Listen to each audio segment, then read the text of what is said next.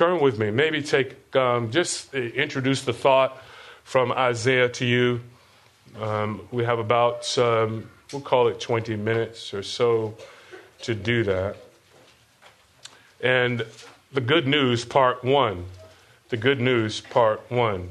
And let me read to you um, this good news.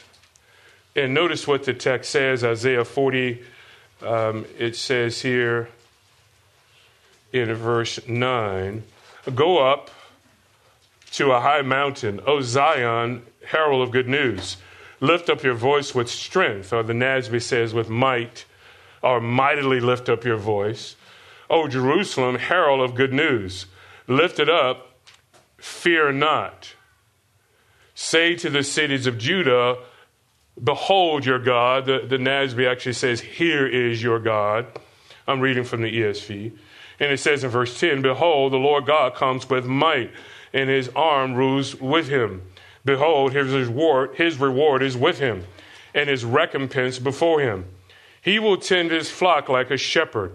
He will gather the lambs in his arms. He will carry them in his bosom, and gently lead those that are with that are with young. Are are the nursing ewes, as uh, the NASB says a wonderful text. And when you think about the world today, this message of good news, because it's clear from the text itself, it says, You must proclaim. Notice it says it twice herald of good news, herald of good news. We live in a society um, that is full of bad news, is it not? Even some of the questions you asked me, there's bad news that I saw uh, when I was abroad. We turn the pages of any newspaper and you'll see bad news. We listen um, on the radio and we hear bad news. We turn on our television and we hear bad news. And it seems that so often um, bad news sells. What, what do I mean by that? It does. Uh, we like things that seem to be excitable. We like to hear the gossip about what has happened to some person. And if you were just to scroll through an app that was showing you the headlines for news, generally the news would be bad. Something is found out. Uh, uh, this person is indicted. Uh, this person has been scandalous. And those are the headlines that we see so often tragic news, bad news, circumstances. Now, of course, there's bad news that one can receive, and it's necessary that we receive it. When I was away in Africa, I heard about the storms that hit in the Midwest. And I was noticing the one city in, in, Kentucky that's essentially wiped out by the tornado. And I saw the pictures, and I was praying that in the midst of the bad news that they have received, perhaps there can be some good news, some news of hope. And you do find news of hope in circumstances like that. Like there was one person that had been missing for several days, and then they were found and discovered, reunited with family. That is good news. But we know that there's an ultimate good news, and that good news is the gospel of the Lord Jesus Christ, is it not? So even if there is bad news surrounding us, if we know the good news of Christ, that can give us hope. It can give us that sense of purpose. It can encourage our souls. And in this text, there are some questions that need to be answered. And the questions are essentially this. Well, number one, who is proclaiming the good news? So it says, O Zion, O Jerusalem, O herald of good news. So who is proclaiming this good news and, and what is the nature of the good news? And then we can also should answer from this text, how should they proclaim it? Because we're going to notice in this text there's a manner in which this news should be proclaimed.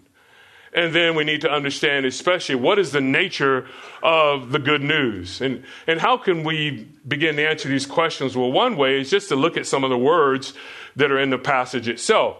So let's do it together. Uh, and just open your Bibles and we'll walk through them, although I have all the words here. Uh, notice what is said initially get yourself. He says, get yourself up on a high mountain. Why high mountain? Well, we'll consider that in a moment. Then it says Zion or Jerusalem, one and the same. Zion, proclaim the good news. Jerusalem, proclaim the good news. Then twice it's stated, good news, good news. And we'll notice something that's a complement to what's said earlier, because earlier there is this call to say, Comfort, oh, comfort my people. Why was it repeated twice? Why not simply say once, Comfort my people? But no, it's repeated twice to comfort, and here it's repeated twice to pr- proclaim what? Good news, good news. And, and, that is simply a technique that one would use for emphasis, and we do that often. Um, even in the scriptures, Jesus Christ, particularly in the Gospel of John, uh, we see him stating often, Amen, and what? Amen. Truly, truly, truly, truly, I say to you. So he's saying, Hear me, hear me. This is important. This is significant. And so, comfort my people, comfort my people, speak good news, speak good news. And then he says, do not fear.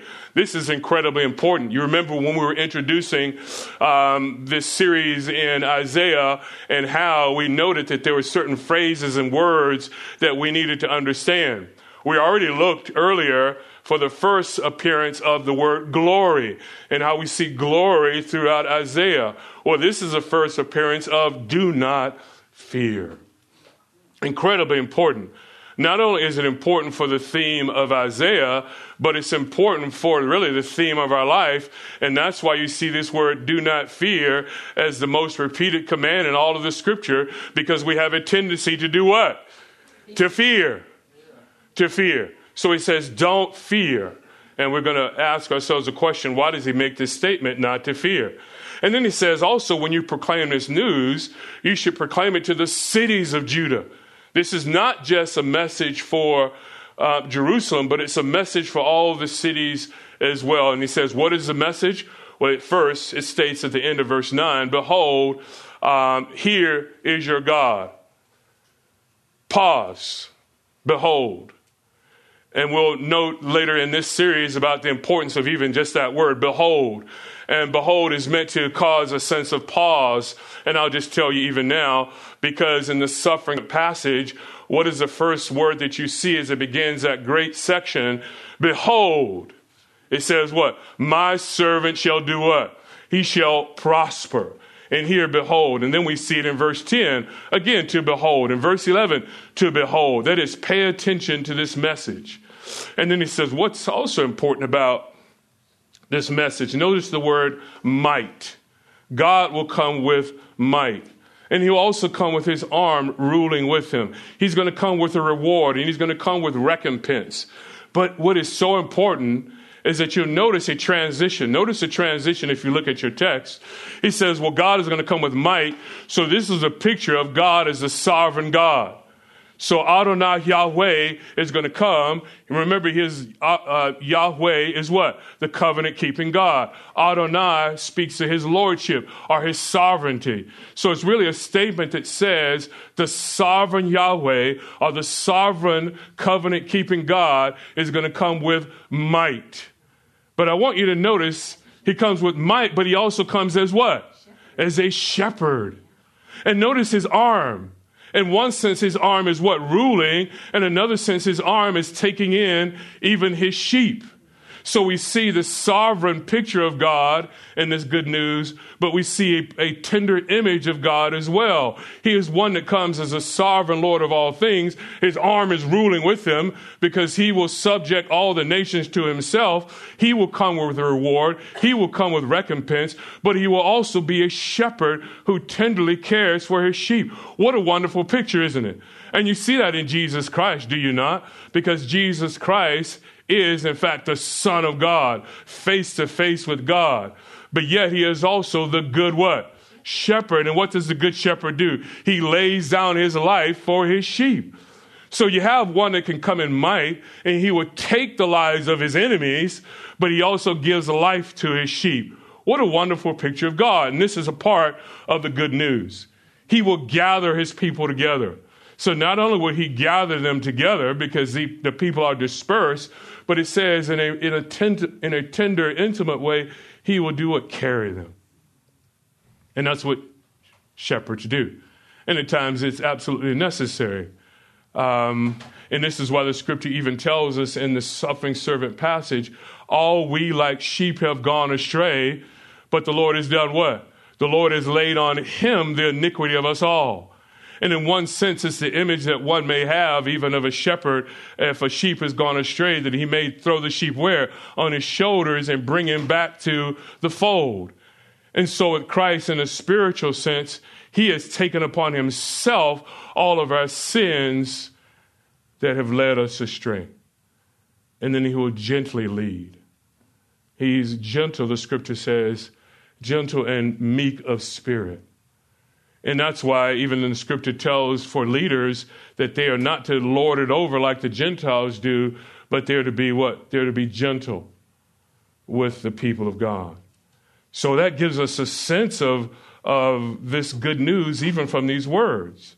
But let's move ahead and another 10 minutes or so just to set up the message for later on. When we set the context for this passage, there's some things we need to consider. Go back to Isaiah 40.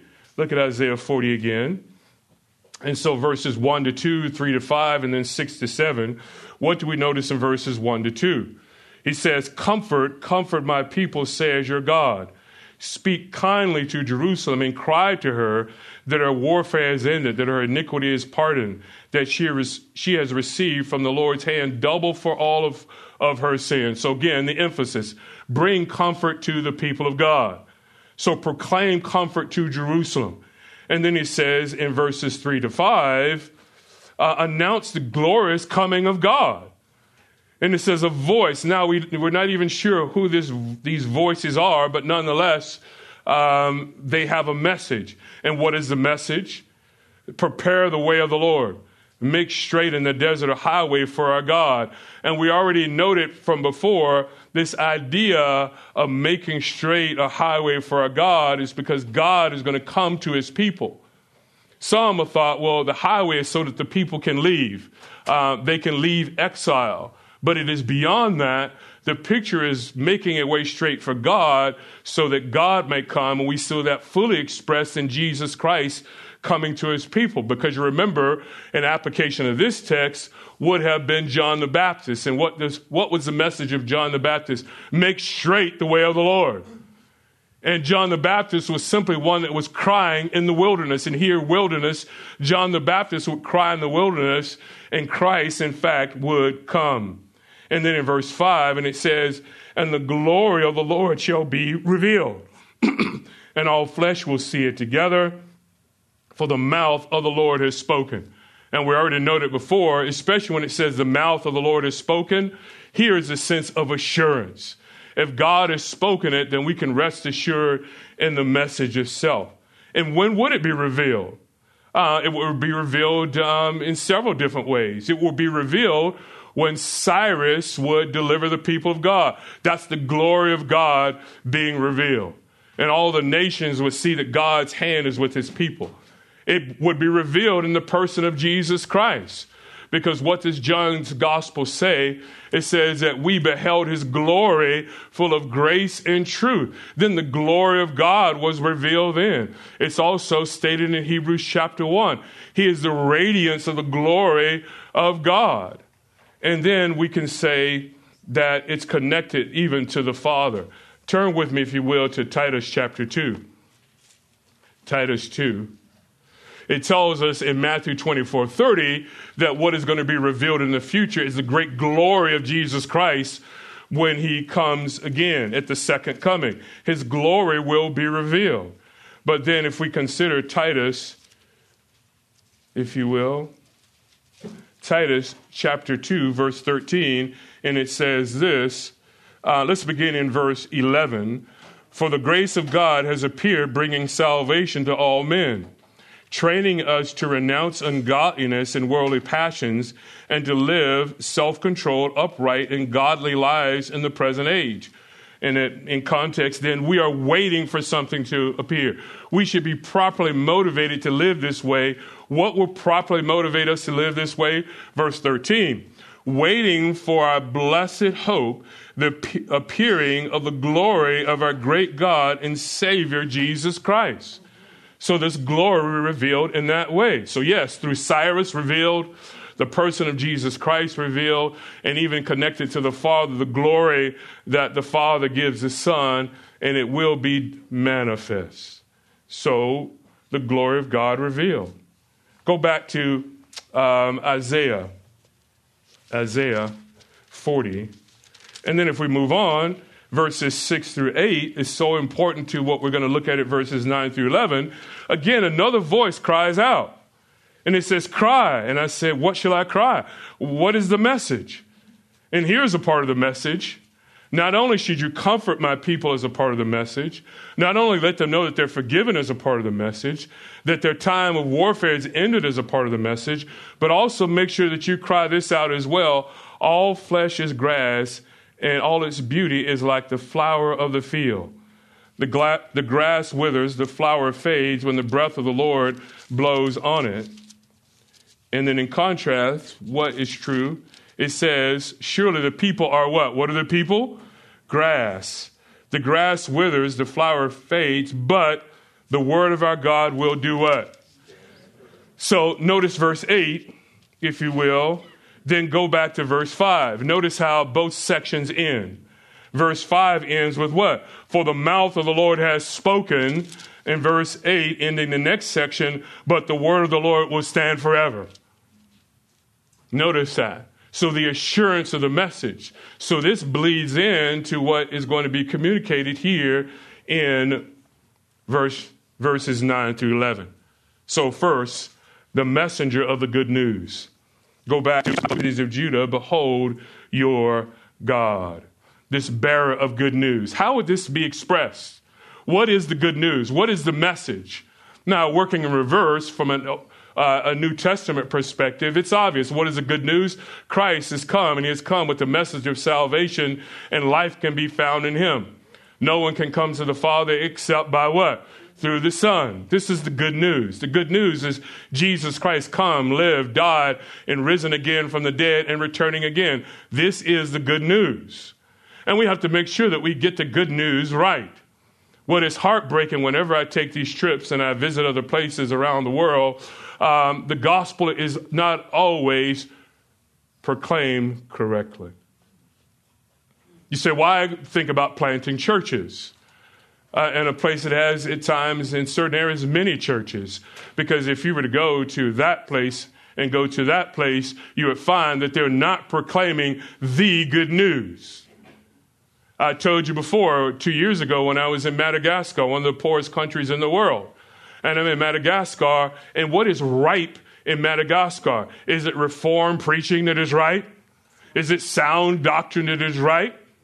Who is doing well? Are people saying, I've been listening to John MacArthur and R.C. Sproul and I've been reading Calvin? No, what they're saying is that I'm listening to Marilyn Hickey. What are the other crackpots? Um, Kenneth Copeland, Kenneth Copeland, um, and the list goes on, correct? And that's what they're saying. And even as we talked about, like bookstores in South Africa, who are they carrying? And some of them won't carry John MacArthur's works, but they'll have the guy from Houston there, uh, Joel Osteen. let me just let me for a moment let me depart from the message, uh, and there is some connection to it. I love the video that I saw, and um, it was actually someone they had gone to Barnes and Noble, and they were saying it was one book national bestseller from the pastor of. Um, Australia, um, Hillsong, and it was about, you know, essentially how to have the life that you've always wanted in this life, although Christ said, think about your life in the future. Um, you know, minor details for these people. Um, and so he was, he was videoing the book, and he actually had a copy of Costi Hinn's book about, you know, the deception of the prosperity gospel, and he put it in front of that one. And I said, job well done. Now, if we can get you a couple thousand copies, if we could just buy up all of the other guys' copies and burn them, that would be the way to do it. But the only problem with buying up his copies, then it shows that he's selling well. So I don't know what to do. Sort of like Mark Driscoll when he was buying his own books so he could be a national bestseller. So I'm not, somebody needs to come up with a solution to this. I'm not sure what it is. What's the point? People are saying they're preaching the gospel, but they aren't. There are many churches around, but can you hear Christ is Lord? You're a sinner. And guess what? You may come to Christ and your life may become worse. You may come to Christ and you may get cancer. You may come to Christ and your child may die in an automobile accident. You may come to Christ and you serve Christ, and your spouse says, I want nothing to do with you, and leave you behind. Yeah, there is no naming and claiming out there. Uh, the, the, the uh, idiocy of this, and I'll call it spiritual idiocy of this negative confession. Well, don't say it because it may take place. No, that's not life. That's not the good news. But the good news is this that I can be forgiven and I can have a relationship with the living God, and nothing can separate me from the love of God which is in Christ. Amen. Amen. There is a good news. It says this even as a child of God, I may get cancer, but the one who has a ruling arm also has a gentle arm, and he can lead me through it. I may come to Christ and my spouse may leave me, but I have a brother who sticks closer than any other person and I have a family who can support me through it. Yeah, I, I may come to Christ and I may lose my job, but the, the Lord God will provide for my every need. This is a part of the good news. And Jerusalem, Zion, was to herald this good news. And this good news would manifest itself because Cyrus would come and take the people of God away the good news would manifest itself because as we'll follow in the next couple weeks about when we see good news throughout Isaiah, there is a good news. The suffering servant would come. And as it says, Behold, my servant shall prosper, and he shall be high and lifted up. He will come, and he will remove iniquity. That is good news. And there's also good news as we see the latter part of Isaiah. There's good news that this great warrior, Yahweh, the Lord of hosts, the Lord of armies, he will come and he will usher his people into glory. And this is what you see at the end. That's good news.